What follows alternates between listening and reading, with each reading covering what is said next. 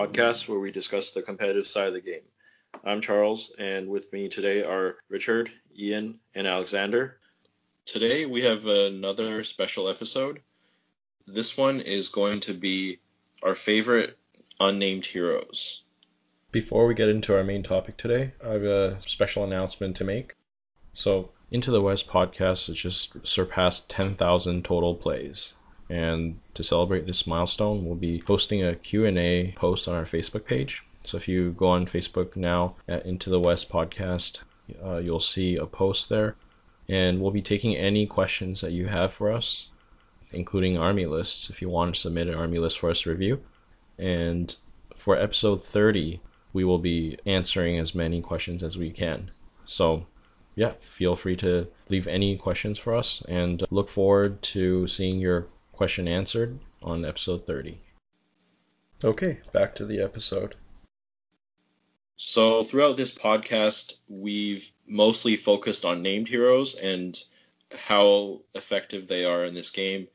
Today, we are going to give the spotlight to unnamed heroes. So, heroes that you can have more than one of in a list. So, similar to our episode, Favorite Heroes Under 100 Points, each of us have selected an unnamed hero and also written a list to go along with it. And we'll be debating which one of them out of the four are the best.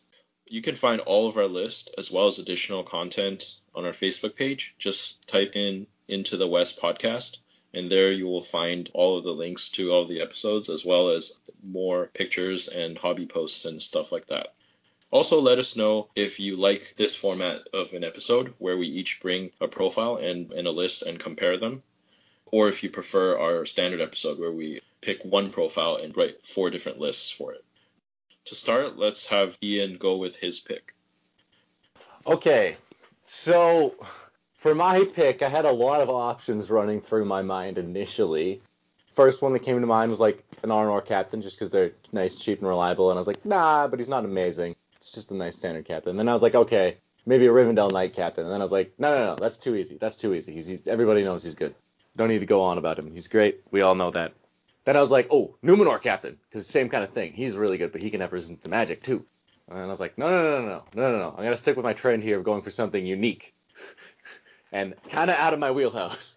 So what I ended up choosing was the Mordor Troll Chieftain and specifically the Mordor Troll Chieftain from the uh, the Blackgate Opens Legendary Legion. But we'll, we'll get into the, the Legendary Legion bonuses anyway uh, uh, later on. Just a quick rundown of the profile.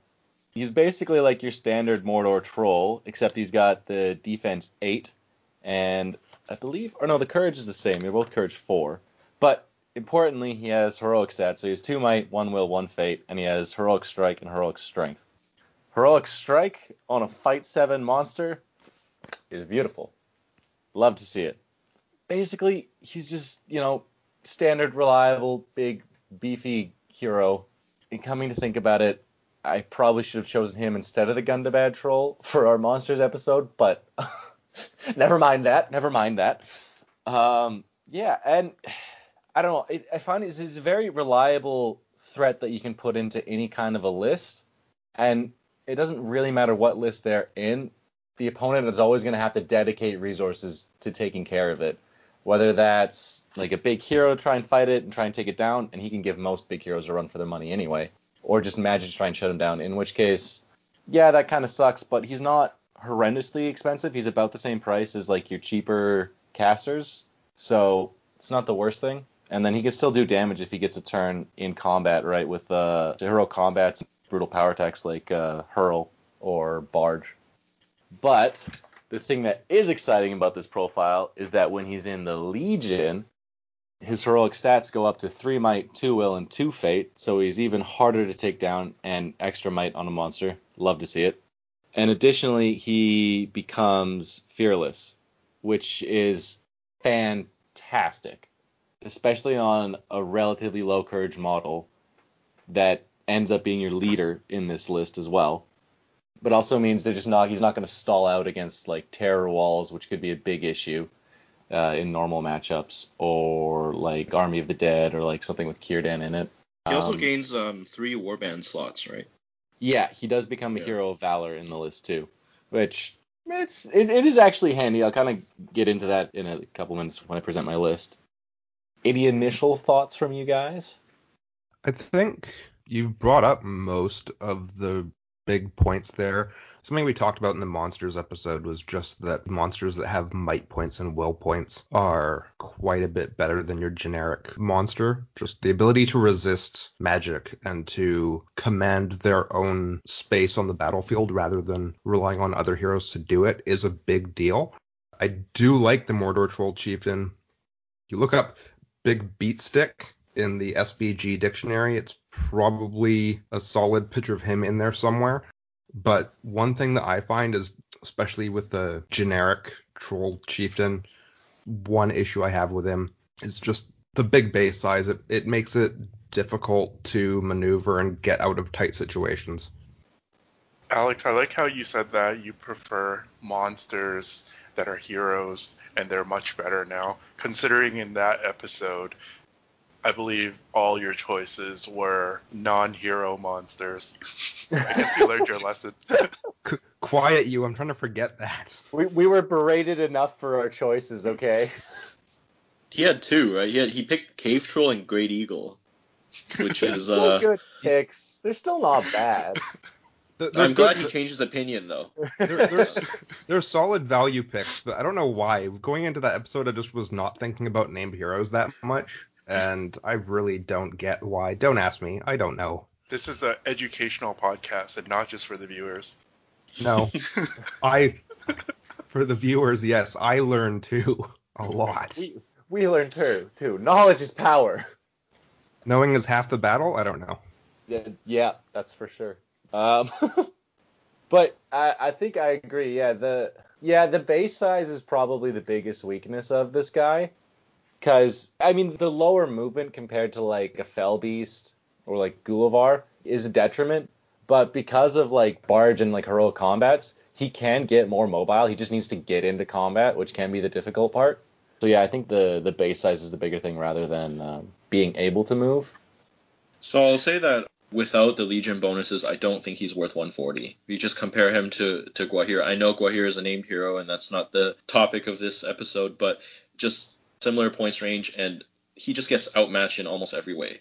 But in the Legion, the Fearless is a big one because Courage 4, that's that's one of his main weaknesses is he's going to have difficulty charging certain terrifying targets and staying around at the end of the game. Since he's a hero, he can't use other heroes stand fast most of the time. I don't think anything in Mordor would give him Fearless in a normal Mordor list or Barad-dûr list. But anyway, so yeah, so being able to charge anything helps him out a lot. Also, the two will and two fate because you're investing so many points in a model. Having that extra will to resist and extra fate to save an extra wound helps a ton. Yeah, and he can take on most heroes his points in combat with that fight seven and heroic strike. Uh, so I think he's worth 140 points in the Legion, but maybe not outside the Legion. Yeah, I think that's that that is pretty fair. Yeah, because in the Legion, then like he has two will, but that that's only for resisting spells at that point because he has the Fearless, which is yeah, that, that's way better than just having the one that might be needed for a Courage test or for Magic. So yeah, that's a that's a good shout. Can And then- also be used to dodge smoke bombs. True, true. That's a big thing. That is big. And then yeah, the extra fate just means he can reliably take four wounds for him to die at that point at defense eight, and that's that that's hard to to get through. Anybody who's tried to wound a ring wraith before would know that. I don't know. If I will say there is a way that he can be run kind of effectively at lower points, and I think Richard was there for this tournament. It was a doubles, and I think the total was 600 points. So each person got 300 points, and one team took, each of them took a Mordor Troll Chieftain and a Mordor Catapult. And all they did was Park would make, like, in the corner of the board, they put down both the catapults and hide the orcs behind it so you couldn't get to them. And then you had the two trolls standing in front of the catapults, and then they just send the two chieftains forward to go kill stuff while the catapults rain death. It was horrible. It's a horrible, horrible list to fight at 600 points. Yeah, I think I was there, but thank God I didn't have to play that list. So Oh, I it's know. just is is the worst. Sounds There's no nasty. Me and my partner had Isildur and Glorfindel going up against that, and we were both just like, yeah, I don't think we're gonna get this, and yeah, we lost the game. Like it was just, it's it's so hard to fight. Like four trolls. Oh god, it's yeah, it's terrible, terrible, terrible. And two catapults. And two catapults. it's Four crazy. trolls. And two catapults. Yeah, I remember that tournament. I didn't play against that, but I remember seeing that. It's brutal, man. It's brutal. Ingrained in my memory, it's the Mordor tailgate party uh, list. You got the two trucks right at the back, you know, just having a blast and hurling things. Uh, The opponent. the other special rule for um, the the Blackgate uh, opens Legendary Legion. So I already went over the first one where the troll gets the extra Might, Will, and Fate and Fearless. The other one is that Mordor Orc models gain a bonus of plus one to wound in the duel, which they outnumber their uh, opponent in the fight. So it's like the same kind of thing as like the Ugluk Legion, I think, and then the um, the Cirith Ungol Legion is the same kind of thing. If you outnumber, you get the plus one to wound.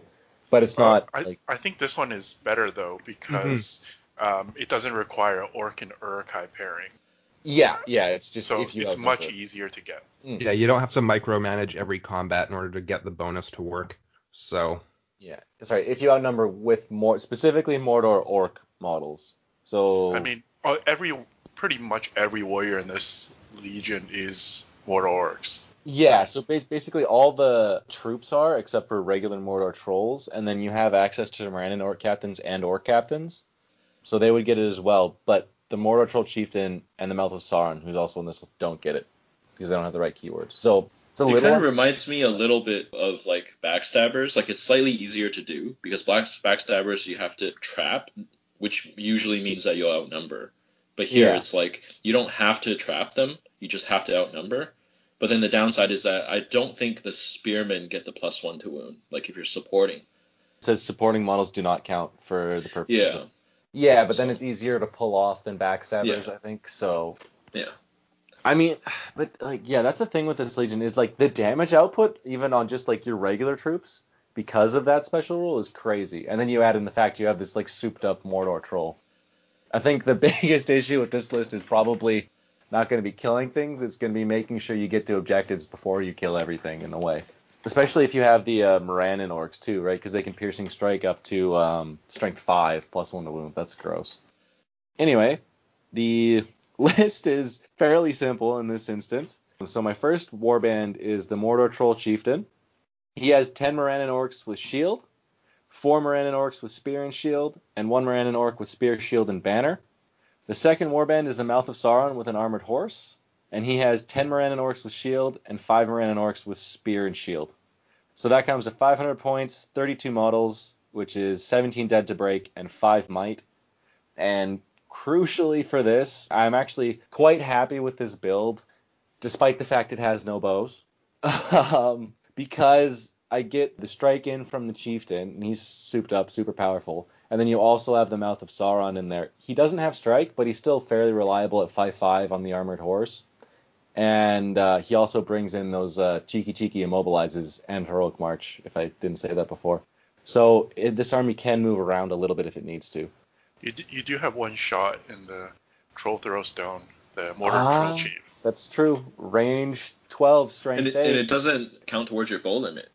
That's It bonus. doesn't. So you So- could you could stand there all day and just you know throw rocks Yeah. and not move. That's yeah. I mean, I got three might, you know. So hitting on fives for one turn, I'm hitting on twos. That's crazy. I have to say I've actually done that before with the troll, where it kind of gets stuck, and I'm like, you know what, I'll just stand still and throw some rocks. And I've really scared Charles a couple times.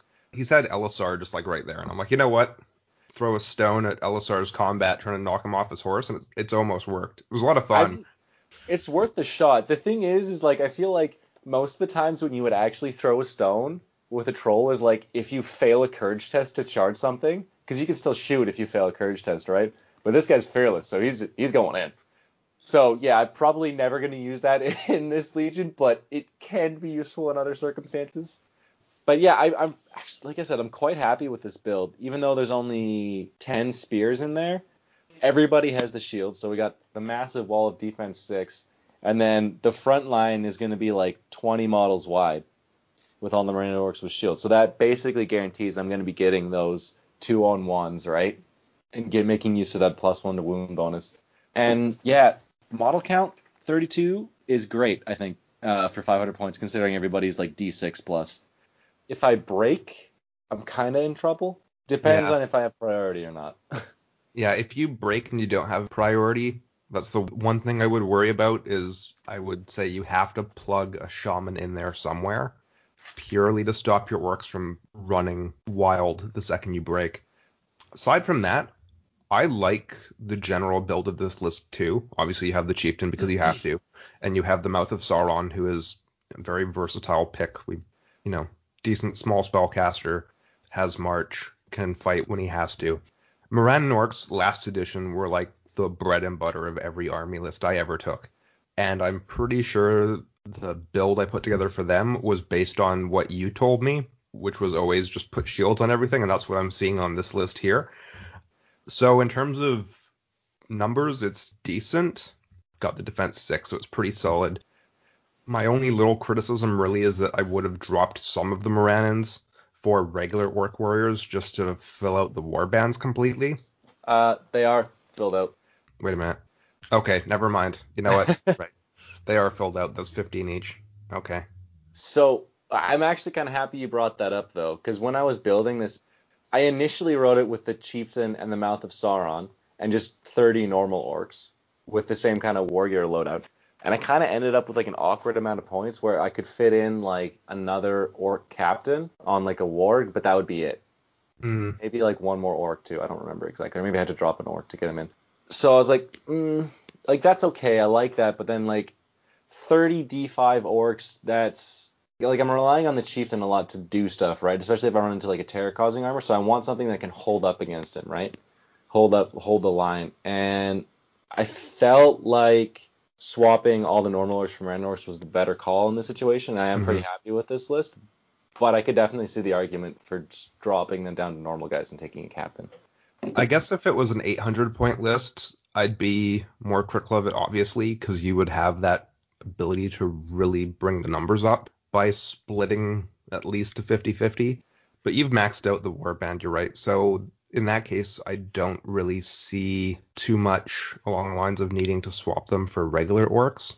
But I'll let the other guys chime in in case I'm missing something here. Yeah, I really like this. I've played this Legion a couple times. I'm glad you picked 500 points because this isn't a Legion that I feel like scales very well because Mouth of Sauron is the only named hero, and of course you have a super troll chieftain, which is on par with most named heroes. But after that, you start getting into the captains and shamans. So by the time 800 points hits, I feel like you're not really competing very well against other lists with just like three or four, you know, named heroes. Not even shamans. They don't have fearless. Yeah, it it doesn't have shamans. they don't Oh. have fury. Yeah. Uh, well, I mean, it shows it doesn't scale well at all. Then. and and it, it doesn't have war riders or anything either, right? So I think you, you could maybe take it to like 700 and put in another troll with a drum and a captain and a few more orcs, but I wouldn't take it past that. I think it's better at the 500 point. Yeah, 500 or below. I, I think maybe push it to 600 maximum, but yeah. And, and I like your hero choices because Mouth of Sauron is a very, very flexible hero with the heroic march. Yeah, I like this. I can't really find many faults with this. I would actually give this a hero of legend. I think we've started the Hero of Legend parade again because that's that's where this is going for me too. Like, given the list limitations on what you can pick, this is probably about as good as this list gets. So yeah, I'm also going to give this a legend. I think this Legion was designed for low points. Like it doesn't have much uh, flexibility, and you've kind of taken the two best profiles in your 500 point list, Mouth of Sauron and Troll Chieftain. And I think not having shooting is is okay, and not having cavalry is okay at this point since your numbers are pretty good. So yeah, I'll give the same rating as the other two guys. Hero Legend. I think this is a really good points level, and I would bring this to a 500 point tournament. like, what can really deal with the Troll Chieftain with with the Mouth of Sauron at this points level? It's it's gonna it's gonna be difficult for a lot of lists. Yeah, I don't Yeah. know what would be better to fight. The, like at 500, you usually see like the same kind of build where it's like a big hero and then some troops, or like a horde of troops and like lesser heroes. And I, I don't know if either one would do very well. I mean, I've never taken this to a tournament, but I have played a couple practice games with low points values. And let me just say, I played against uh, Iron Hills list with Dain and just like the pre-nerf Ballista and just the rest Iron Hill warriors, and I smashed them. Like it was crazy. So you can't underestimate them at all because with the Morannon Orcs, they're wounding D8 on sixes naturally, and then with the plus one to wound, which you are going to outnumber a lot of these elite armies, yeah, you're wounding them on fives, which is ridiculous. So it's really strong. But you could Are get it we- down to fours too if they weren't uh, in shield wall and you piercing struck. That's gross. Yeah, you, you don't even need the troll chieftain. He's just he's just a bonus. Yeah. Well, I was gonna mention that actually earlier when we were talking about the standfast bubbles. I think if you need to with the mouth of Sauron, you could just leave him behind your line. He's Get him to courage five, four He's will, courage right? five, and he's yeah, and he's got the will. Like if he just calls a couple like march and maybe a move in the game, and he just chills there and gives his stand fast for your army at the end of the game. That's that's huge. I think we're starting to see a trend where we've noticed that all of the legendary legions that we've talked about at some point or another always seem to do really well at like 600 and below. And I'm starting to think when we one day get to have tournaments again, a whole bunch of people are just going to bring legendary legions at low points. And we're going to find out which one is truly the best. Although I'm still really afraid of Rangers of Ithilien. Okay, I don't know if this could beat Rangers of Ithilien at 500. Depends on the scenario. I think if you start at the halfway, uh, like in the middle of the board, and Mhm. they only have maximum three turns of shooting, I think once you get there, like what are they going to do? Charge Faramir into the Mordor Troll Chieftain and strike up? The Rangers will be soft, and you'll be wounding them on threes and with the with your Morannon bonus. That's true. Your numbers will be pretty similar though, I think. So yeah, it's it's it's hard to say. It depends on the scenario.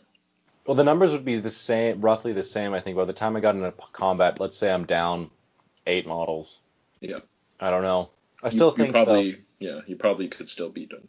I still think it'd be okay though, 'cause- just because even though they have the higher fight, if I can get them into one-on-one combats, Yeah. I'm winning them on fours versus sixes.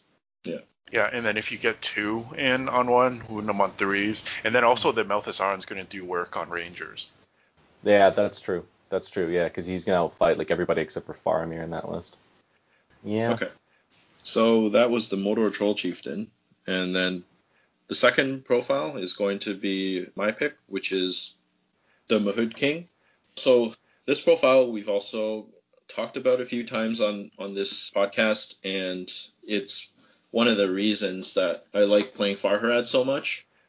This profile is a beast, and the main reason why I like taking him so much is just for how much you get in a small package.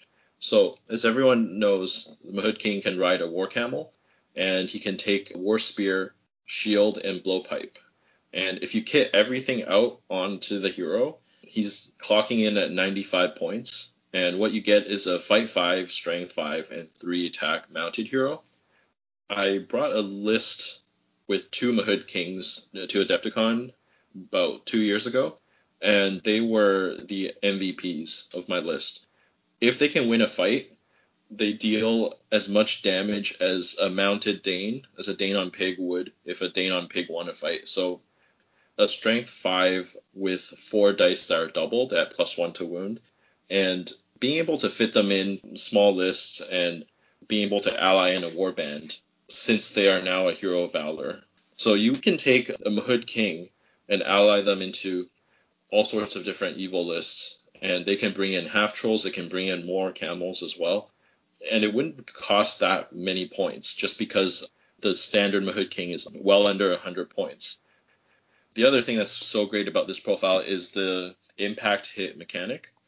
They're the only mounted hero that has this mechanic. If you don't count like war beasts and chariots, which are much larger bases, the Hood King on a 40 millimeter base can deal a strength 4 hit on any model it charges, which I think is fantastic because it gives you a chance to wound and potentially dismount an enemy hero before combat. So you don't have to re- wait and gamble to see who strikes up to the higher fight value, who wins the combat, stuff like that. Quick question in that regard. Yeah. If you charge into a mounted hero and then kill their horse, does that mean you charged an infantry model and you get your charge bonus? Because you're still hitting a cavalry model, right? I don't think so. Wait, It happens in move phase. When you charge, they were a cavalry model. But because it happens in move phase, they would have to make the Thrown Rider test, and if they don't roll a six, they won't be able to strike um, at you if they win the fight. That's true. Um, that's true. Yeah, yeah, that's so- handy. So you can pull really risky maneuvers because you have this mechanic on this profile. You can charge a hero that's much more expensive than the Mahud King, and if you can roll that four plus on a regular horse or five plus on an armored horse, there's a, almost a guarantee that they won't be able to kill you that turn. So it's a really good, really good tactic. Second question: Is that a mightable roll? Because it's still a to wound roll, right? It is, but I think the consensus it is not mightable and is similar to like a chariot. But I think it might come down to the TO of each tournament, but I would say that most people would probably say that it's not mightable. I guess I just wanted to add on to the impact hits. I think it works really similarly to like a throwing weapon. And I think you brought up a great case using it against uh, mounted models, especially mounted heroes. But one extra benefit is sometimes if the opposing player has used their infantry models to position in a way to block off certain lanes, with the 10 inch move, if you are able to kill with the impact hit some of the models in the way, obstructing the direction that you want to go, you keep on going. And that sometimes really disrupts the opposing player's plans because they could be bubble wrapping one of their heroes. They could be trying to use their control zones to block off an objective, but a lot of the times it's really hard to plan when you have just a bunch of impact hits like running in. And it's actually even harder to stop when you have more camels. So either more Mahud Raiders or more Mahud Kings. Because with throwing weapons, once you're in the combat, I guess if you're evil, you can still throw into combat, but you might risk hitting your own guy. But with the impact hits, that's not the case. And you could still continuously, as long as you can get the charge in, hit the same model if you really need to get it out of the way. That's a good point. It's not just about scoring extra kills, right? It's about like positioning and making it really hard for enemies to block a certain path. Well, the other thing on that is like, even if your opponent manages to tag the king with like one model in a turn, you can still, if you have some camels free, if you get the hit on them and then kill the model that tagged the king, the king hasn't moved yet this turn. The king can then go and move and get their charge bonuses anyway. So they are quite hard to lock down. I will say their biggest weakness though is their defense, right? They're only D6 with a shield, two wounds, one fate. So you got to play smart with them. But like again, with the impact hits, like you're saying, that is like really, really, it's almost offensive if you're charging into like an, another mounted hero if you get the kill, right? Yeah, yeah, and they are a bit of a hand grenade, but I don't think that's a big issue considering what you're paying for them. You know, similar to like a Boromir of Gondor, you throw him in and it's okay if he dies as long as he does enough damage before he goes down. You know, it's a kind of the same kind of idea. And on a good day, it, if you get like a good charge off with good impact hits, you can take down. Like at one tournament, I charged one king and three camels to um, Azog, and they took out the white orc. like they all three of them rolled a five plus. So like in that kind of situation, you pretty much just neutralized your opponent's biggest model for the rest of the game. So there's a lot of potential you can do with the impact hits for sure. Do we have to tell the story about how you pin cushioned an entire supporting line of my orcs in like two turns with these impact hits? Because it's just terrifying when you get the charge and the knockdown and these three attacks. It can do a lot of damage. But honestly, I, I think it's the impact hit that really puts them over the top. Yeah, for sure. And the one last thing I'll say about the king is it's a key part of the army's army bonus. So the army bonus warrior pride, just to uh, summarize, is if there's a Mahudi hero within six inches of your army that is in combat, then your army doesn't your the warrior doesn't have to test courage. They're basically fearless. So this kind of counters the strategy of people charging your hero before you can stand fast. It doesn't work against Farharad because if they do that and it's your turn to test, they pass anyway. So it's kind of like they can get the stand fast whether you pin their heroes or not. It also works really well against charging terrifying enemies because Far Harad, it's basically a courage 2 army. And the king has decent courage, courage 5 with 2 will. So once the king charges in, the rest of the army basically follows him and they're all fearless when they charge in that turn. So the courage 2 is still a huge weakness against um, terror armies, but there's a way you can mitigate it. At least when you're able to get that charge off with the king. And then if they're all within six inches, which not the easiest thing to do, but if you can position them correctly, then you get a fearless battle line. Um, so the list I brought today is um, it's to showcase how you can fit two of them into a really small list and how effective they can be. Uh, it's a 600 point list, and the leader I have is from the Serpent Horde, Suladan on Armored Horse, and he's leading six Serpent Guard and seven Warriors of Harad with bow. And then from Far Harad, I have a Mahud King on Camel with shield and war spear. In his warband are two half trolls, two Mahud Raiders with war spear and blowpipe, and two Mahud Warriors with spear and blowpipe and a second Mahud King with the same kit and the same warband. So two half trolls, two Mahud Raiders with War Spear and Blowpipe, and two Mahud Warriors with Spear and Blowpipe. So that comes to 28 models and 7 might. And at 600 points, you have three heroes with three attacks, and all three of them can heroic strike. The idea of the army is to obviously use the Mahud Kings to wipe out the enemy and to kind of deal with the biggest threats that your opponent has. Model count isn't the greatest, but there are four half trolls that have two wounds each.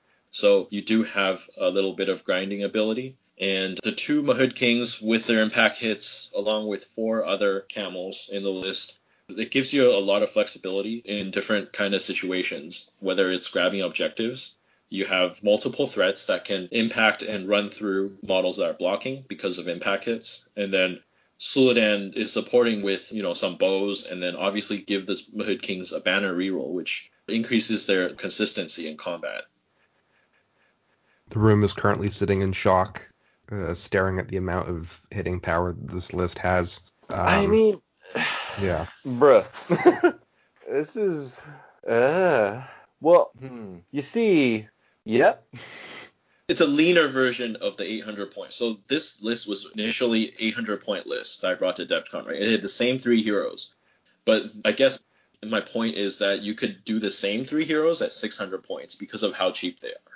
I thought you had oh so so at 800 you just had more warriors. Yeah. Oh well, the, yeah, you had a lot more camels. It was like 36 models, but same heroes. You only had eight more models. Well, Did you have? Four of them were half trolls. I had four more half trolls and four more camels. Oh. I think. Yeah. Yeah, that's that's getting up there. That, that's a lot of yeah. I mean, like like the biggest weakness of the list is that it's 28 models of 600. Like that that's lower than what you would want, but it's not that big of an issue because like you said, you have the four half trolls so they can take a hit, right? And then you have a, the four mounted um, raiders too, so they kind of have like a pseudo fate pointy kind of thing because they're mounted, right? At least to archery, I guess. It's just, I, I, yeah, I don't think the the model count would be too much of an issue once you get into combat because first turn you just can do heroic combat with everybody, right? You'll get at least eight kills just with your heroes in the first turn of combat if you do that, and then your troops are going to kill a bunch more. So then the model numbers are going to balance out really quickly. The biggest weakness, I guess, is to like an enemy army with a ton of archers or a Legolas. A Legolas would have a field day with this. He'd go, ah, your horse is gone. Your horse is gone. Your horse is gone. Okay, boys, it's safe. Get him. but like even then you can close so quickly because Suladan does have the march, right? So you're not missing march. You have bows. Your numbers are good enough. You have a banner. You you got. Ugh, ugh. It's scary. It's very scary. He has a six-inch banner, not just banner. That's true. Yeah, yeah. It's it's a big boy banner. And and yeah, even then, if you come up against an enemy army that has you know nine eight, nine strength two bows hitting on fours, you can get into shooting more if you want, because you got the seven guys of Harad with uh, reroll on one with like the poison. Then you've got what eight blowpipes, right? So you can you, you can do a bit of shooting and skirmishing and stuff. So I actually really really like it. I, I think I'm at a legend. Are we just gonna rain the legend parade again? We need a sound effect for the legend parade. It's just it's so hard to find a weakness with this. Like It you is. could say courage, right? But I forgot the uh, the Mahud army bonus applies all the time and to all tests. I thought it was just when they were like broken, but no, it's all the time. So yeah, those kings are definitely going to be able to get into like terrifying troops. Or even if if one of them, you have two of them, you only need one of them to get in there, and then most of your uh, Mahud stuff can get in in that six inch bubble, right, to, to charge terrifying stuff. So it's, whew. yeah, I'm going with the legend. Yeah, I'm just looking at the capability of this list when you get close to combat, not just to be able to fend off standard bow fire with the seven Haradrim warriors, but the ability of this list, first of all, with the half trolls take a hit, because I've played against your list when you have like six to eight of them, and they're just impossible to get rid of because they're so tanky the ability to both get the impact hits with six models and then all the blowpipes. No, it's a terrifying list. I've had to play similar lists of yours and it's not it's not fun to play against.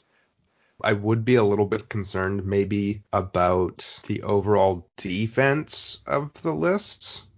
But then of course you've got the movement and the march to make up for it. So I don't see it becoming a massive issue. So long as you can continually get, I think, priority in movement to get the charge with the Raiders and the Kings, it's a terrifying list. And I'm just also going to give it a legend because this was your Adepticon list, like light version, which is literally the same heroes and only a few fewer models, which is, oh, it's mean. I think it's actually scarier at this level than it is at 800. Yeah, because it's harder to deal with it at this level. Yeah. It's the That same. was the idea. Same list, fewer models, same heroes. It's like impossible to deal with this list because you know how we say always have three threats, always go with the triple threat. This has more than three threats because the three heroes alone are a threat each. It's upsetting. Why would you bring this to us, Charles? It's just it's mean. I love it. All right, j- just to, I guess, give a bit of a counter opinion to go against the hype a little bit here. I do really like the hero combos. Like Mahud King is one of the best unnamed heroes, and that's why you've chosen it for this episode. And then Suladan, okay, like no comment.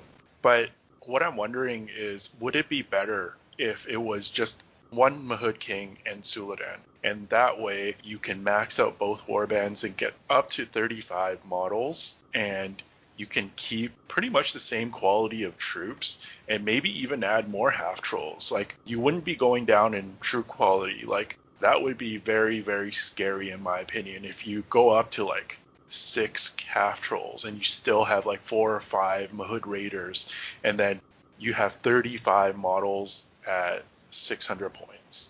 Because that would take you above the, I would say, the average benchmark of 30 models. Because right now you're a bit below. And what I'm worried about is, yeah, like Ian said, like a heavy bow army or something that would be able to stall your kings a little bit because they're killing machines. But if they have like a bunch of heroic defenses, you know, to throw in there and just clog up your kings a little bit and then kill the serpent horde warriors or the mahud warriors on foot or even the camels they go down quite easily once combat hits. I would be a bit worried about breaking and not that you'll run away right away but i would still say that's a weakness because i would say your mahud kings only cover a certain amount of ground so any objective scenario that you're running to like those guys are running for sure. So you might not lose the kill war but you will lose the objective scenarios once you break. So that would be my worry.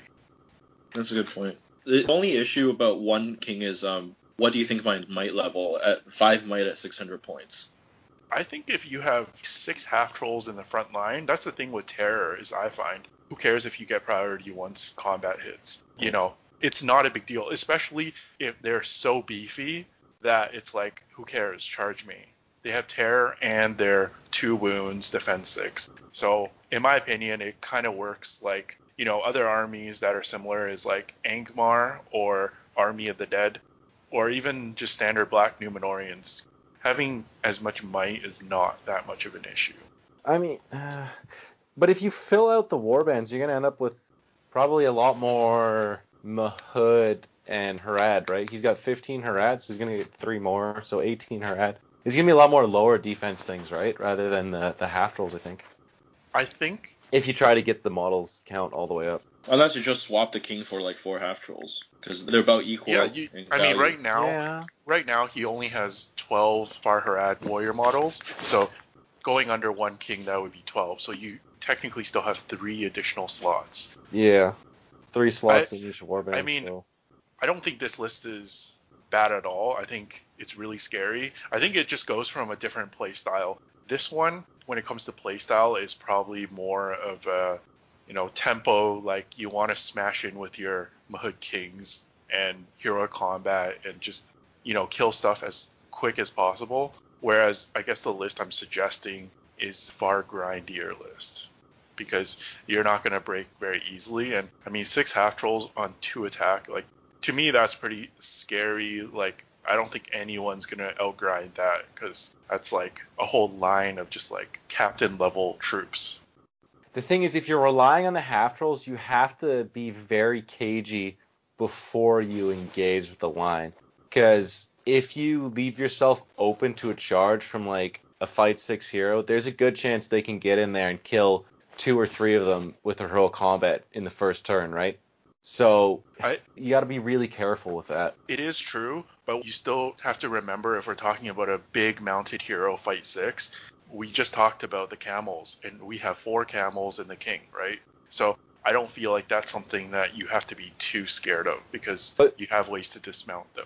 That's what I mean. Just like in that first engage, before you get a chance to like countercharge, right? So you gotta you gotta be careful how you pick your engagement with that. Like if you just leave your line open on the first turn, right? You move first, you leave your line open. You gotta be careful. Half trolls are extremely tanky, but there are certain things that they melt really quickly to, to the point that they're not worth their points. So one thing is Blades of the Dead, anything that hits courage, and then the second thing is, um, like you guys said, mounted heroes. Even like a like a Thranduil on foot can take out like four of them in a turn if if he gets a hero combat right. So like certain situations, but most of the time they're really tanky. So I guess to conclude, I will still give this a legend, but I think if I were to build this, I think I would build it a little differently because I feel like the grindability would probably make it more consistent. Yeah, those are some pretty solid points. And 28 models, I think, is is average more for model count. So I probably want to go over that average. So the next profile will be coming from Richard, and his favorite unnamed hero. Okay, so I am going with the Moria Cave Drake.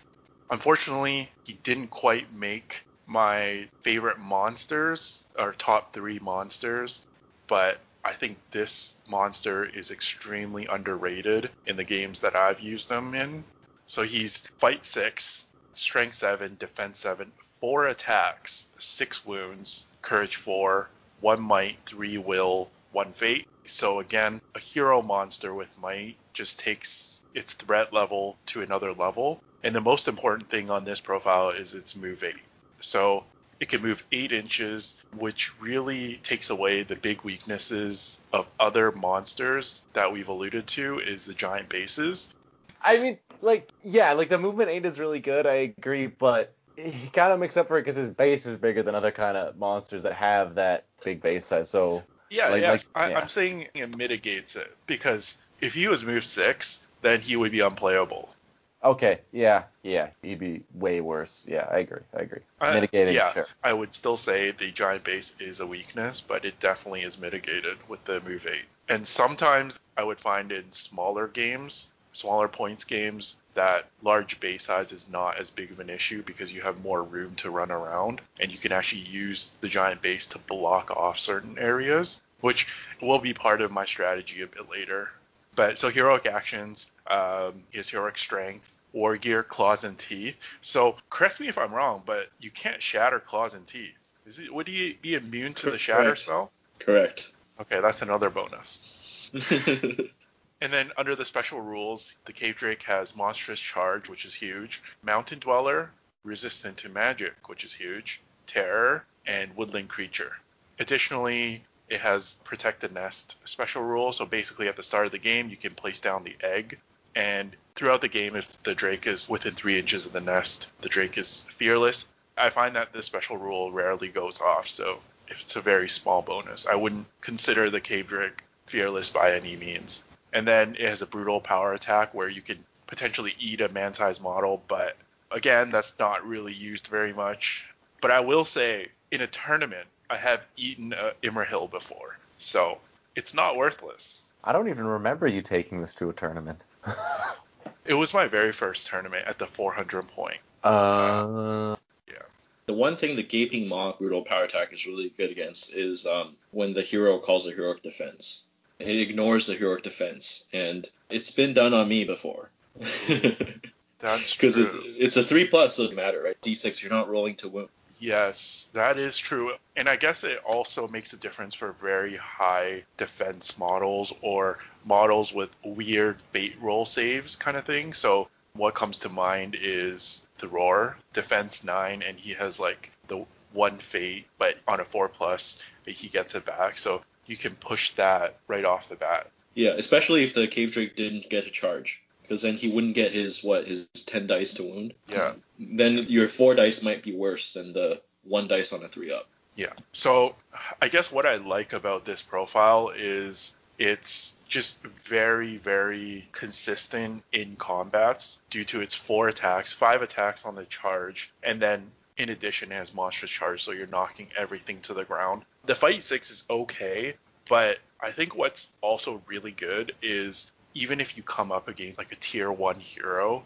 it has six wounds and it doesn't have survival instinct. So even Aragorn is not chopping through him in a turn or two. So I think he has a lot of uses. And I mean, yeah, what do you guys think?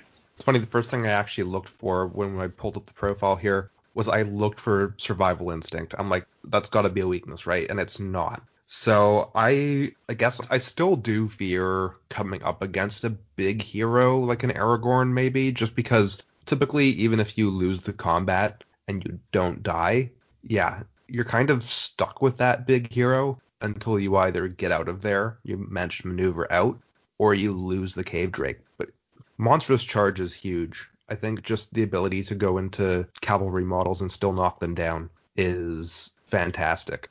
I had never really thought about the gaping maw special rule quite this way, but I think if you can manage to get the cave drake into especially just, you know, mid-tier heroes that only have one or two fate points, you can knock them off in a single turn. But then again, if you're getting sometimes if you're getting what 10 dice to wound, I feel like it's a wash just because, you know, 10 dice at strength 7 is probably going to get rid of most things. But aside from that, you know, he's got good special rules. Like he's got resistant to magic, which for monsters is massive. So he's not going to be as easily stuck in one spot because of a spellcaster the way most monsters are. And for that reason, I, I like him quite a bit by comparison to most other things in his range. I kind of disagree that big heroes would be a weakness for the Cave Drake. He's got access to Barge, which can basically get him away from the hero if he wants, and also if the if your opponent knows the Cave Drake stat line, he knows he has Gaping Maw, he knows that he has six wounds. Like, what are the chances that they're going to want a big hero to go up against the Cave Drake and waste two or three turns fighting it? I think it's the perfect counter to a big hero, actually. Yeah, I, I I'm with you on that, Charles. Like the thing is, a big hero fighting this, assuming they win every combat and they get the charge off, right? It's probably going to take them at least three turns to beat it, right? Assuming they have some kind of wound modifier. And if they lose, they're probably dead. Yeah, and and and then if they lose a combat, even if the thing isn't charging, it's probably going to do like two wounds to them, right? And if it is charging, like Charles said, it's quite reasonable that that hero's going to die. So it, it's huge, actually. I think it's it's a great way to to deal with heroes, right? And then the other thing you can do is if it's somebody who's a lower fight value kind of thing, but you then then still kind of tanky, like um, I don't know, like a Rohan here, or somebody who's like kind of fight five, or like like an Éomer, perfect example. If he's out of might or whatever, but he charges you first, barge if you win the fight and charge in again. That you probably will still win the fight, but then you're getting your charge bonus. It's devastating. cheeky, cheeky tactics, and absolutely devastating. Yeah, from my experience, uh, you definitely don't want to be coming up against him with any big hero because I feel like if we did some sort of like one-on-one, you know, tournament, I think he would actually surprise you and be able to beat a lot of these three attack, three wound um, mounted good heroes.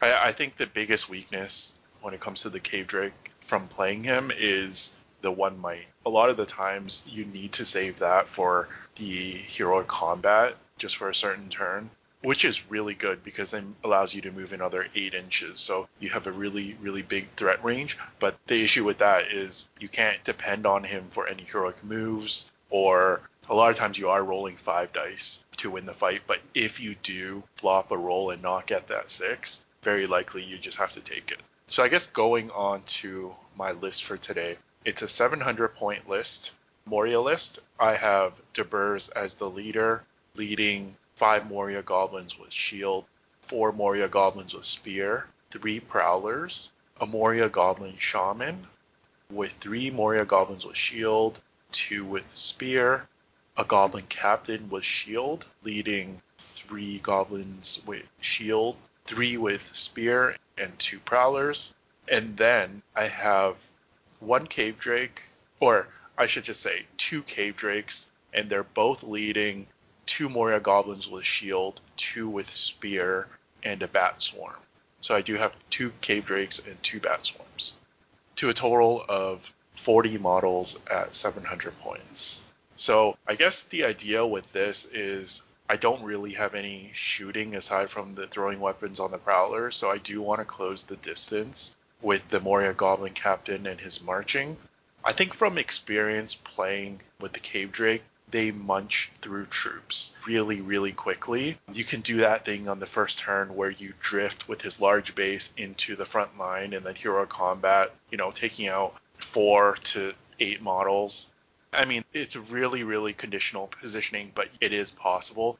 And the thing with like the weakness is with only 40 models and they're all goblins, you want to really not break. So even if it means, you know, playing a bit more defensive with your goblins, castling in a little position after the drakes charge in, I think you just mostly want to cover the flanks so the cave drakes don't get surrounded. But you don't necessarily have to throw the Moria goblins into combat. And if there's any terrain or stuff like that where there's only a corridor which only fits the cave drake, that is perfect because the cave drake can block off that whole area and then the goblins aren't really a target in combat and they can just hide behind the cave drake. But essentially this list is all about the cave drakes doing work. And then I have two bat swarms to make, you know, the the life of the big heroes even worse. They're coming up against two cave drakes already, but then there's bat swarms. So yeah, it's it's not going to be a good day for them. And I guess when the opponents have been whittled down by the drakes a little bit more, then my goblins will come out from the back and try to surround, and then that's when the prowlers will do some damage. Yeah, as if two cave drakes weren't bad enough, having the bat swarms there, like if you get a really big hero who decides to strike, then you just put the bat swarm in there and make it essentially a null and void move. The only concern I'd have, and this is a very good concern to have, would be how do you manage to maneuver two cave drakes efficiently in one list? Because they're such big bases. That would be my one concern. But aside from that, if you can protect the goblins because they're the squishy part and just make the cave drakes the offensive weapon and, and keep everybody else generally protected, yeah. What's worse than one cave drake? Two cave drakes. It's just it's just mean. I don't like any of these lists. You guys they're so I don't like them in the fact that I love them, but I hate them. Does that make sense? I feel like that should make sense. Perfect sense, Alex. So I have to say, I am like continually impressed by the ability of Moria to be built in like so many different ways and still have such effective lists. It's quite surprising. I guess just because they have so many toys in the list. But yeah, it's nasty. I'm trying. It looks like an 800 point list, and there's an 800 point list. If I have those lenses on, I'm like, oh, maybe this isn't great. But I gotta, I gotta keep reminding myself it's less than that. It's 700, and at 700, it is quite mean. I have to say. And then Yeah, man. Because like you were saying with the uh, the the prowlers, even if big enemy heroes avoid the cave drakes and they just go after goblins, having the prowlers in there with the bat swarms is ooh, that's quite cheeky, especially if you get it in on a hero who's out of might who can't strike. Because if they're fight six and they can't strike, they're still in trouble, right? Because the prowlers go up to fight four with a trap from the bat swarm, and then they're out fighting even like a big fight six hero. So I don't think And he then- even needs the bat swarm because if the monster charge knocks them to the ground, if you're prone, you're trapped. what I mean is like if the monsters are off fighting something else, and it's just Oh, goblins and bat swarms. Oh yeah, Right? that, that's Just- pretty good too. Yeah. Yeah, you've got enough Yeah. prowlers in there to, to sneak And- that. And Fight Durburz fight up. is fight four that can go up to fight five with heroic strike as well. Yeah, and yeah, yeah, and and he's we I think we talked about him before. He, he's quite a reliable leader at this kind of level. I mean, ah, but you have the shaman in there too, so that's not even that big of a weakness. Is your courage? It's not that bad as long as you keep him protected, which should be easy enough to do until you're broken. You got the march. This is nasty, man. This is a very nasty list. Have you ever used the egg for like blocking strategies? Because it's a 25 millimeter base. Have you ever used it for blocking? I haven't had the chance, but I do see what you mean. Like if you imagine if you put seize the prize and you Yeah. put it in front of the prize on their side, it, it adds some additional blockage. That's the worst. Cause wait, you can put down two eggs, right? No, no, Yeah. just the one. One for each Drake. Oh yes, two Yeah, eggs. for each Oh, drake. you could you can full wow, you can you would have quite the space to block It's off. pretty slimy. Yeah. And I That's- guess in contest of champions, it would be a defense mechanism to block off Durburz from fighting Oh. the champions. yeah, you put Durburz right in the front and then put two impassable. That's so stupid. You can't get rid of the eggs either. No, you can't. So each base is Yeah. 25 mil, right? And then if you leave like a two millimeter gap in between, no model can move through it. So that's effectively Sorry, seven, millimeters. 70 mil that they can't move through. Yeah, yeah. Yeah. That's, that's like over like Over two Immortal Troll. inches. Yeah. Of impassable. That's so rude. Yeah, that, that is actually something I had not considered. But now that I'm thinking about it, like destroy the supplies, you can technically like you know put one of your supplies in a very defensive position. Like just having two eggs Yeah. is so good. I'm guessing you could jump over them though, because it's still just an obstacle, right? Like a terrain piece. Can you Yeah. though? Hmm. Because are you considering them as a model? Because it's an enemy model. You can't jump over an enemy like Bilbo, no matter how small they are. You can if they're prone. Does it count as a prone model? I We think need it's- an FAQ for that. here. yeah, and because the previous FAQ cleared that you can now stand on top of an objective, like let's say in domination and capture and control, right? So if you put this egg on the objective, since it's a model, that means that it kind of reduces the area where your opponent can touch the objective, especially if you put the egg half on the marker and half off. Then, like, in order to touch the objective, they have to come like all the way behind the objective to base to base. Yeah, yeah. So it, really becomes a question of are the eggs considered a model of the controlling player, or is it more of an obstacle once placed?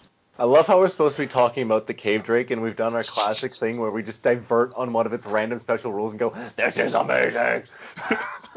Yeah, shenanigan potential. This, it, there's so much shenanigans. Like, I even just think if you play on like a city board, you could straight up just block off an entire alleyway with two eggs, and then boom, now there's just like a roadblock in the middle. Oh my god, Yeah. it's so stupid.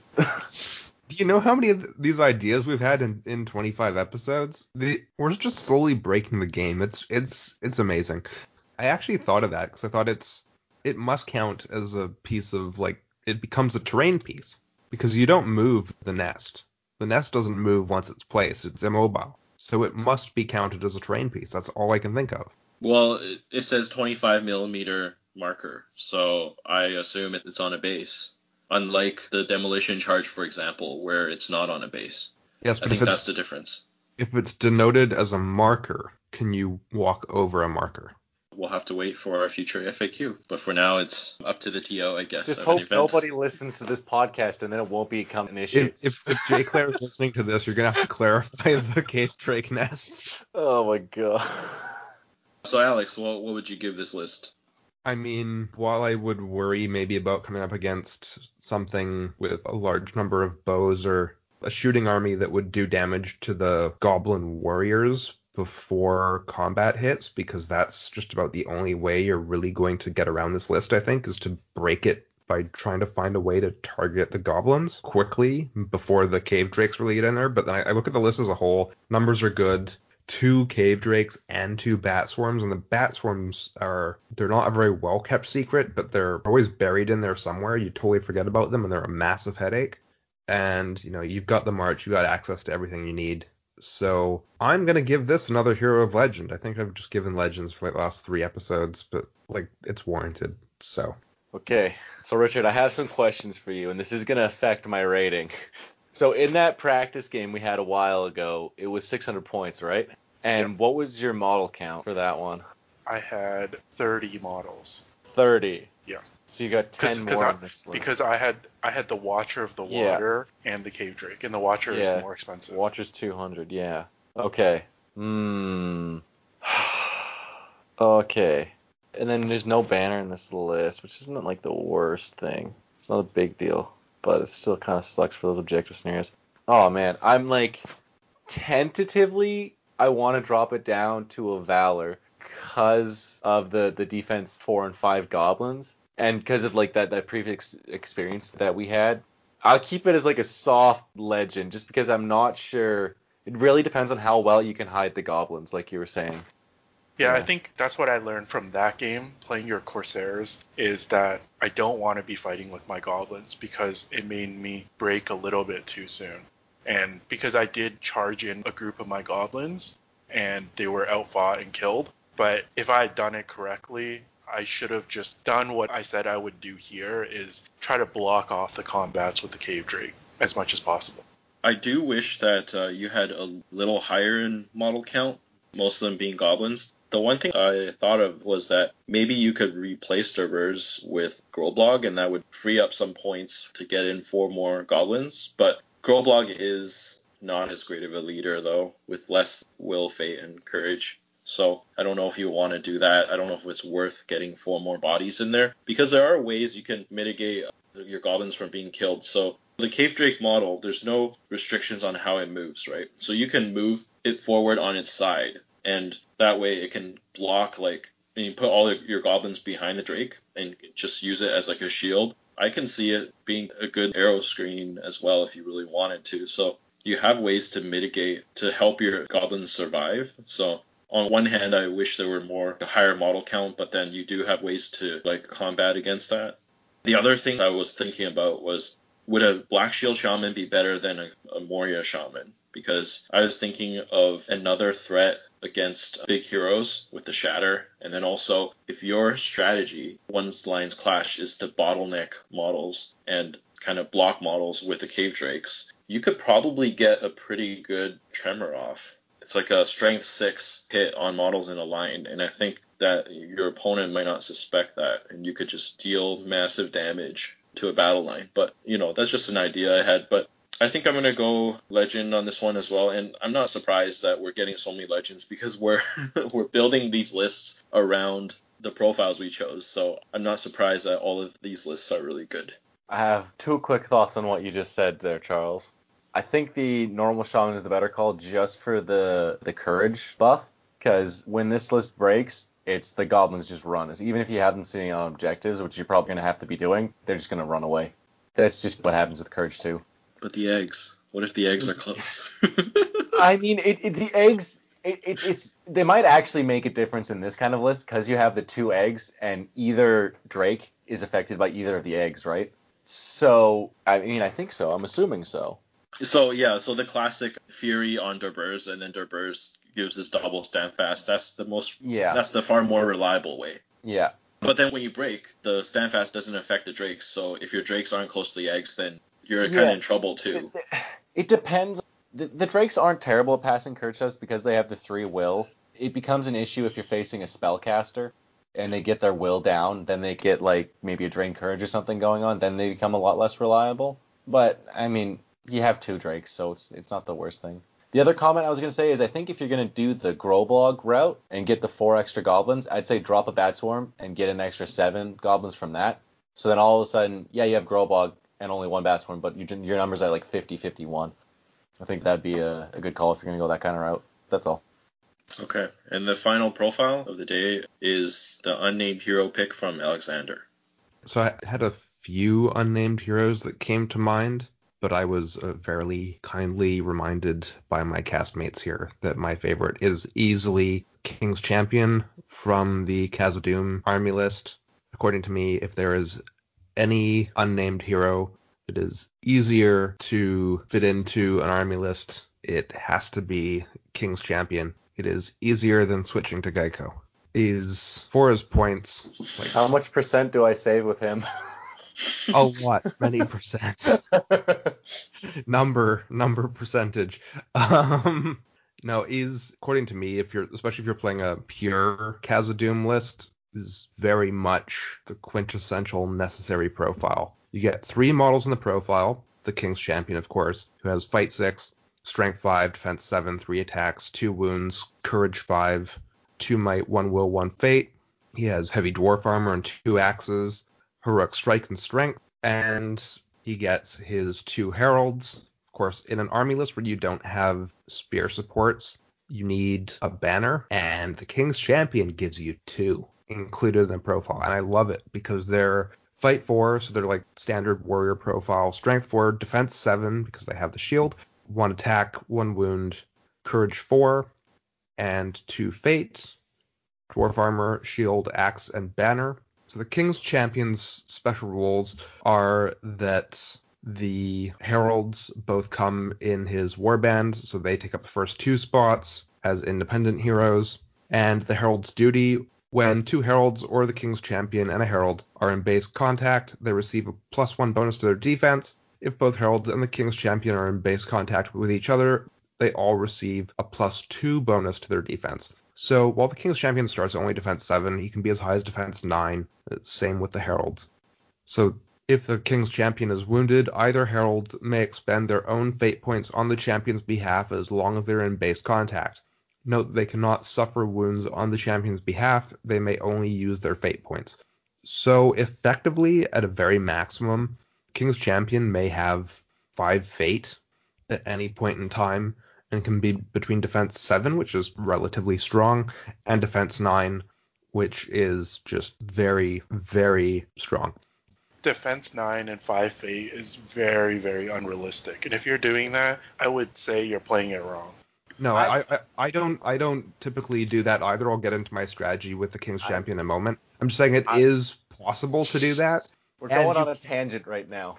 Alex, and, finish your sentence, then we're tangenting. and yeah, because you can then slowly swap the herald from their position and get access to more fate points. But no, I, I definitely wouldn't be putting them side by side typically. Typically in this scenario, what I do is obviously you've got the King's Champion who is very combat oriented, efficient profile. He is the only um, dwarf hero in the list to have strength five. It's three attacks. And of course, he's always going to have a banner nearby, so he has very good odds of winning his combats. And of course, he can use the fate points of a herald that's in contact. So I typically have him uh, within a list, keep him protected because you don't want him surrounded, but again, just very effective in combat. Have him touch one herald and then have the other herald run off approximately six inches away to give the banner effect to the rest of the battle line. So you have a majority of the battle line with a banner effect. That was a very long sentence. So a, a, lot of Oxford commas in there. Okay, so well, I agree with you, Alex. That is like the normal way you, usually play, and the way you usually see King's Champion played. I'm gonna have to disagree with you, Richard, and I think there's a hundred percent a chance that you could see it with him with both banners behind him just because when he's set up like that, he basically becomes like a super tank. Like he's D9 with 5 fate. So put him in like that against any big hero you want, besides from like Azog, who has like always wounds on threes, and maybe you don't even need to strike. you just put them in like that and go, yeah, if I win the fight, I'm gonna do damage to you. If I lose the fight, you're probably not gonna hurt me at all. I'd be happy if my opponent did that. Yeah, your the rest of your battle line is going to suffer because you don't have spears. Like the reason why this profile is this good in this list is because you need it, or else it's not going to be competitive. Like Well, you're, Richard's- you're still covering Richard's a my good portion of your spokesperson on this one. He's essentially saying everything that I'd be saying right now. I'm, I'm, which I'm not saying you're gonna do it every time. I'm just saying like that there's a reasonable chance that you could do that. Like what if you, I don't know, if there's somebody like like a Gil Galad or like or like a Glorfindel, somebody who out somebody who's like fight seven who outfights you, do a setup like this and just say yeah if I lose the fight whatever you're not gonna wound me, but if I win the fight I'm still probably gonna do like a wound to you and do some chip damage. And at 140 points doing that right. But if you have one banner behind you, that's already three fate at defense eight. A Glorfindel is not going to kill you, and if he does, like good for him. Like he probably rolled all sixes on eight dice. Uh, Gil Galad would be a, a better example. The, the way I see it, the King's Champion's about 40, 35 to 40 points undercosted, which I would think is the cost of one Herald. So if you group them together for that D9, you're effectively giving up the advantage of taking a King's Champion. But then you, Just you're still getting the 140 points of value out of it. I'm not saying you're going to do it in every game. I'm just saying, like, don't discount it. Like, definitely keep that in your back pocket if you're running the guy. I think it, it's definitely a viable strategy. There is a scenario where that can happen. Like, I understand wanting the defense nine, but given Khazad-dûm, the list that it's in, the need for those dice rolls in the dual roll, the issue I have with clumping them is the fact that it's just inefficient.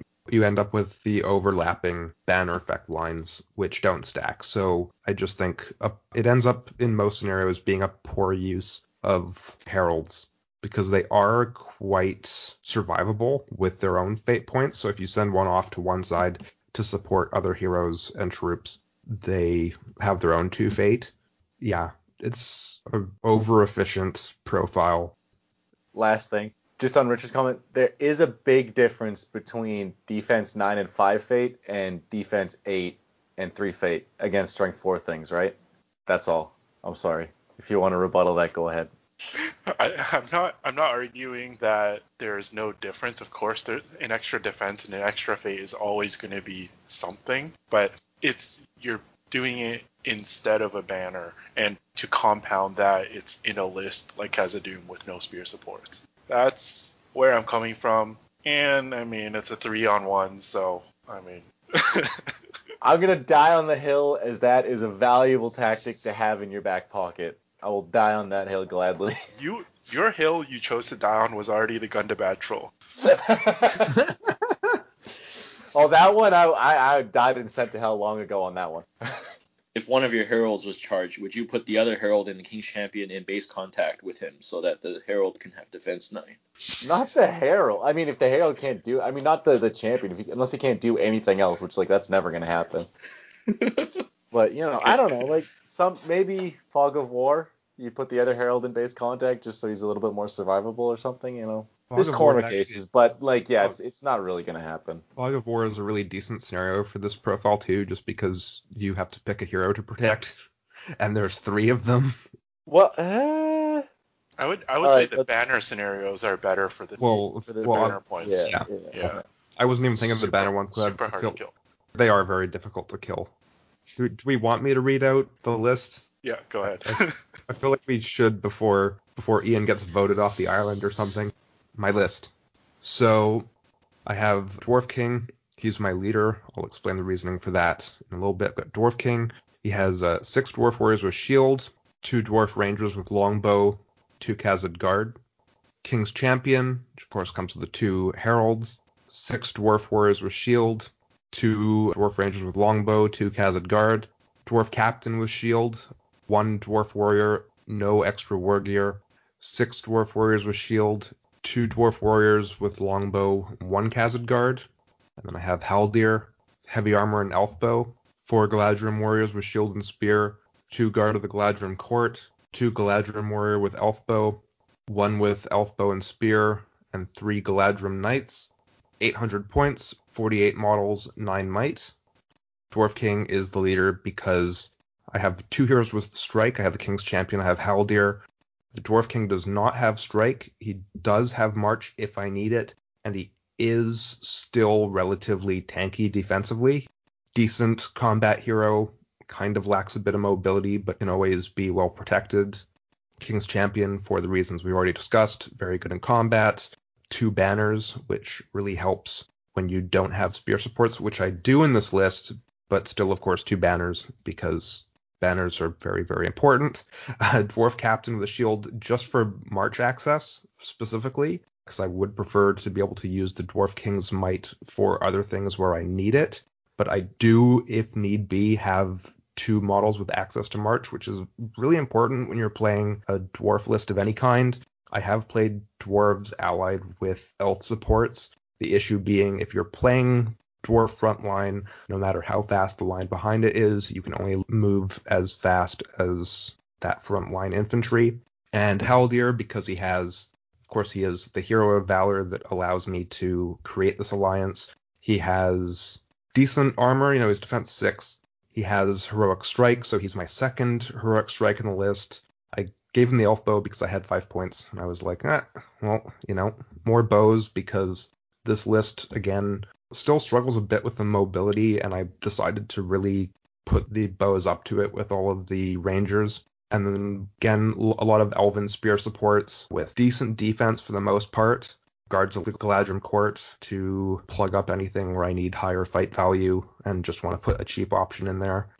So I really think I've shored up a lot of the issues with a general dwarf list for Khazad-dûm because I have the six dwarf rangers as well as Haldir if I need him to, and the two elf bows as well. So eight bows, uh, nine if I want to use Haldir, good, strong uh, Fight 5 and Fight 6 spear supports to sit behind the Dwarf Warriors, which they desperately need. Fearless from the Khazad Guard to counter anything where I need objectives being held. Aside from that, you know, mobility from the March Access and from the Galadrim Knights to run around and just kind of harass the edges of my opponent's battle line. Now, I generally like the well-roundedness of this list. That's what I was aiming for. I think I've plugged the holes that I need to.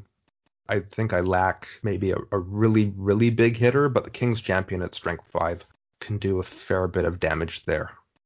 Alex, I thought that after Nova, you said you learned your lesson in allying elves and dwarves. I think he's ready to be hurt again. uh, yeah, I think you forgot about that lesson. No, that lesson was different. That lesson was I think just inefficiently put together was the way that list went. I think it was an issue with how I composition was a problem. I think this list is better. This list can make up for for it.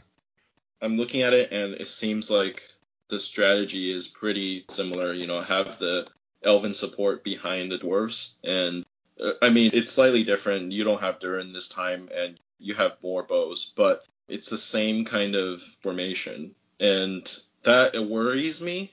I know that you kind of wanted to go for like a well-rounded composition, and you do have a little bit of everything. But again, I'm not convinced, and I'm not sure if you're convinced that elves in the back dwarves in the front really works. So that's the main thing when I first look at this list. I don't know if the other guys agree about this alliance, but I'm a bit confused at the Lothlorien Haldir ally. Honestly, I feel like your Nova idea probably could have been refined better, but Rivendell to me might have been the better choice because you have Círdan and Glorfindel, I believe, and in this list, you bring on an ally that still is another foot hero.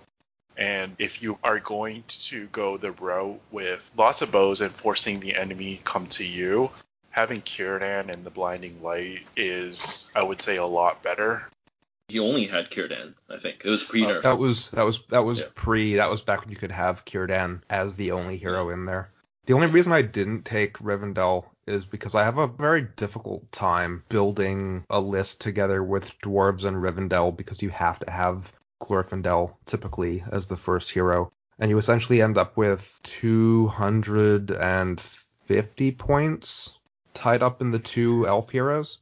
Yeah, it's hard to get the march in there too. Well, uh, you have to go the dwarf king unless you're going. Well, then, Well, the dwarf, I, I probably would take the dwarf king because I, I wouldn't make the mistake on the on the hero composition a second time. But then Yeah, yeah, definitely Yeah. Dwarf King, but I, I mean, I don't know if I would take a Dwarf Captain if you already have a Dwarf King. I get having a lot of dwarves, you want the double march, but if your strategy is already to force the enemy to come to you by winning the shoot war, I think having the one hero with march is probably good enough. Going on the dwarf captain, there's almost no point in taking him because for 10 more points, you get a fight six hero with one more will and one more courage, and then you also get three more warband slots. I just think those buffs for 10 points, I think dwarf captain is almost there's almost no reason to take it now with the hero valor buff on the king. Yeah, I think in this case, I would actually lean into the Lothlorien contingent a little more and maybe swap the dwarf captain for a Galadhrim captain, mount it up and kit it out if you want to have the second march in there still. And then I do like the mounted contingent. You have the three knights that are good. I think I would leave, lean into the elven thing a little bit more. And honestly, I can't believe I'm going to suggest this. Maybe a sentinel, just to add another trick to the list. I mean, it doesn't synergize exactly with a lot of things, but like it would be helpful to have something else that you can use to mess with your opponent's movement, just because you are relatively slow. What about Galadriel instead of Haldir? And then you sack the Dwarf Captain. Yeah, I like that better. This Galadriel actually brings something. She brings immobilize and blinding light.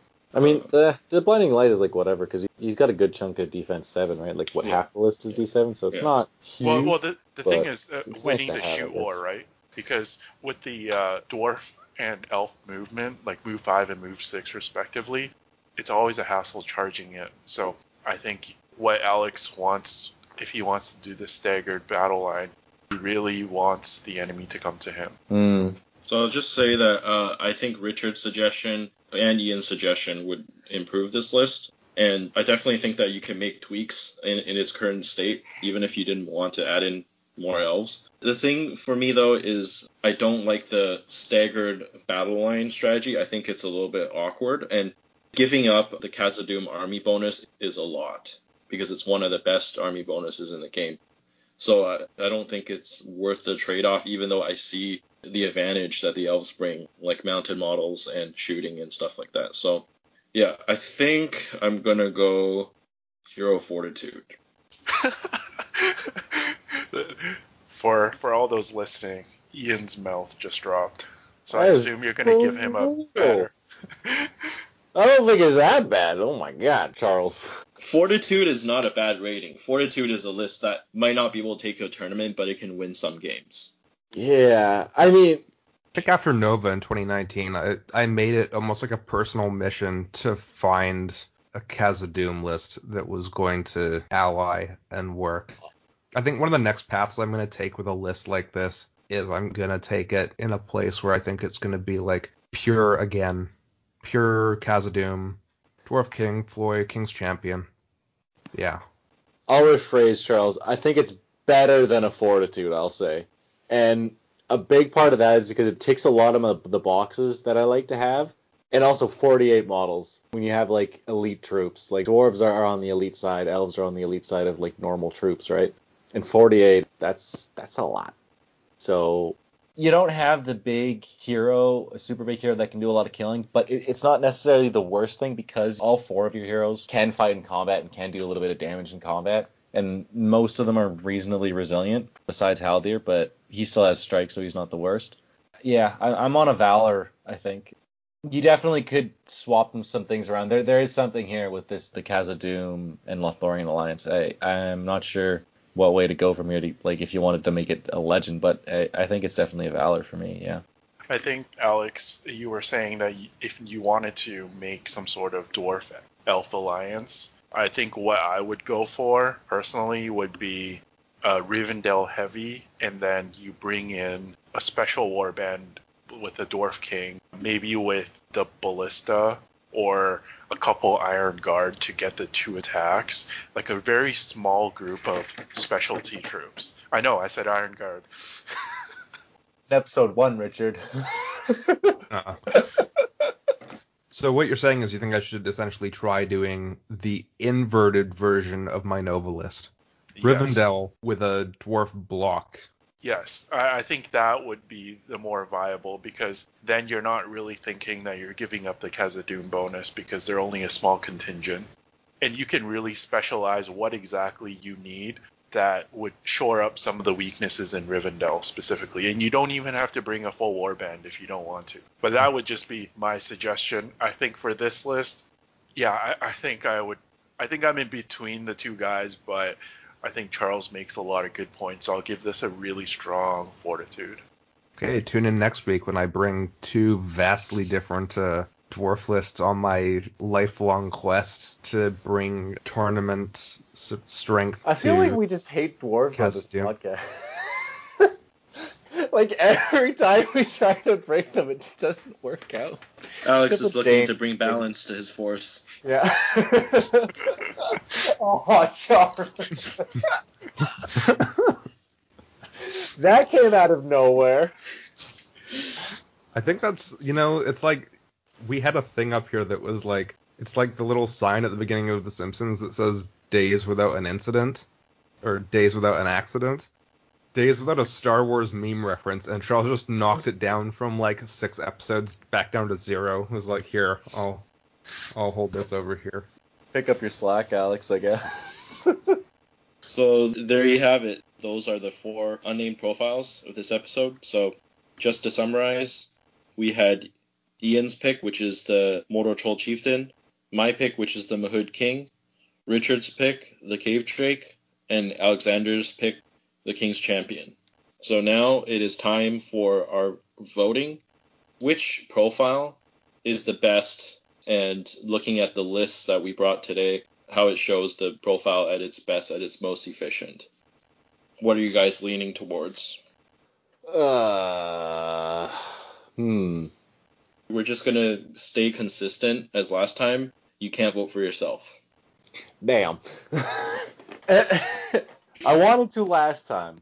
Okay, initially, I think I'm leaning Cave Drake, but I want to hear what everybody else has to say. That's where I'm initially leaning. What, what are what are your thoughts? What are, what are people think? Classic. I I really like the Mahud King. It fills a role very very well, especially for the evil side. There's not a lot of great mounted hitting hero options for evil, not as much as uh, when you compare it to the good side. And just for the points cost that you can get him at is ridiculous. And like we said, he's now a hero of valor, which means that you know you can ally him in convenient allies as well. So I I think he just brings a lot to the table. I've noticed that on this podcast we seem to really, really enjoy our points efficient heroes, and yeah, Richard makes a lot of good points. I think I'm gonna go with him on this one. Just the things that the Mahud King can do and bring to the table for the cost. The fact you can have two in like a 600 point list is pretty mean. You can't do that with a lot of heroes. And, and I guess we're evaluating it like kind of with respect to the list too, because I think Charles bringing the double Mahud Kings really really highlights like what it can do, because that's very scary if that goes off. I think how Ian has brought the uh, Mordor Troll Chieftain is also really well done, just because I think that's probably the only way to play him is with the Legendary Legion as of right now. I was debating the Dollar Chieftain for a little while. Well, well the, if you play him in the Legion, the second one is not super. Uh, it doesn't get the extra stats, so I don't know if that would still be good. But yeah, I guess you could also go with like a cheesy like all trolls or all monster, all hero list where you can throw the chieftain in. But I don't think he's as good. Before the episode, I thought that I was gonna go for the Mordor Troll Chieftain because in its small point range, it's just so good. And coincidentally, at small points, there's also less threats, so it kind of makes him even harder to stop. But then when we went through the episode, I'm just thinking, you know, the Cave Drake really is uh, underrated. And so it's been a big, like, debate between the two, going back and forth between the Troll Chieftain and the Cave Drake. Yeah, I'm having difficulty choosing it. I think the fact that the Troll Chieftain, it's only really playable competitively in the Legion, it kind of restricts it a little bit for me. So I think the Cave Drake slightly edges out against the Mordor Troll Chieftain. Ah, so this way we won't end with a tie. You could have strategically voted Ian's Mordor Troll Chieftain, so then you would come away with the win with your Mahud King. Mm-hmm. um, wait, so then if I vote Drake, which is what I said before, then we're at a 2-2 tie, right? Yeah. Uh, I, I thought you were waiting for Oh, us yeah, I to pick to first. finish, but that's, that's where I, I was landing tentatively. Man, Do it, Ian. Do it. Do it. I think I'm still leaning to the Drake just because it's so underappreciated right now. So on the fact, like uh, on everything else that we've said, you just add to the fact that if you go into a game, people aren't really going to expect it to do much. And then if you have two of them, I think you could really do like surprise people, like in, in respect to the list too. Um, Are we assuming the egg shenanigans work? um, even without the egg shenanigans, that that's like that's cherries, right? That's not one cherry, that's two cherries. It's mul- mul- mini cherries on top, but like it's still a nice, solid dessert. I love cherries. yes, Richard, we all know you love cherries. Did Ian just bring peace and prosperity to his new galactic empire? there it is, Alex. Thank you. Gotta keep them rolling now. But yeah, okay. So in terms of like efficiency and stuff, the amount of like damage output and tankiness you get with the Drake for 150 points, I think is it's it's up there and it, it's it's comparable to like the kind of Mahud King kind of thing, right? Like people aren't gonna expect it to hit do that much. They're gonna see a big munch and go, oh scary, but then when it actually gets a charge off and just starts devastating things, they're gonna go, oh damn. I think I'm gonna stick with the Drake. The Mahud King is close, just because yeah, you can get like two of them. Charles loves running two of them together. Yeah, two of them, you just yeah, it's crazy. And then they get the King's Champion is still really good, really really really good value. Yeah, I'm gonna go with the Drake. Sorry boys, no winner today. I guess we have a tie between the Cave Drake and the Mahud King. Here, what what, what if we do uh, a little battle royale with uh, a Cave Drake and a Bat Swarm against two Mud Kings? That's about the same in points. yeah, we'll, we'll see what happens. Yeah. Well, is it most likely going to be uh, two one-on-ones just because of how the combats work? Ah, yeah, I guess it would end up as one. Uh, Yeah. It'd be close. Yeah. Cheekiness. Yeah. I think the Drakes might win. Ah, no, the Hood are winning it on fours though, if they charge. Oh, winning the Drake on. Yeah. And if they take out the Bat Swarm early, then um, they'll just they have four might for heroic strikes. Yeah. Tricky, tricky. Okay. Well, that has been our episode on our favorite unnamed heroes. Thank you everyone for listening, and look forward to the next episode of Into the West podcast.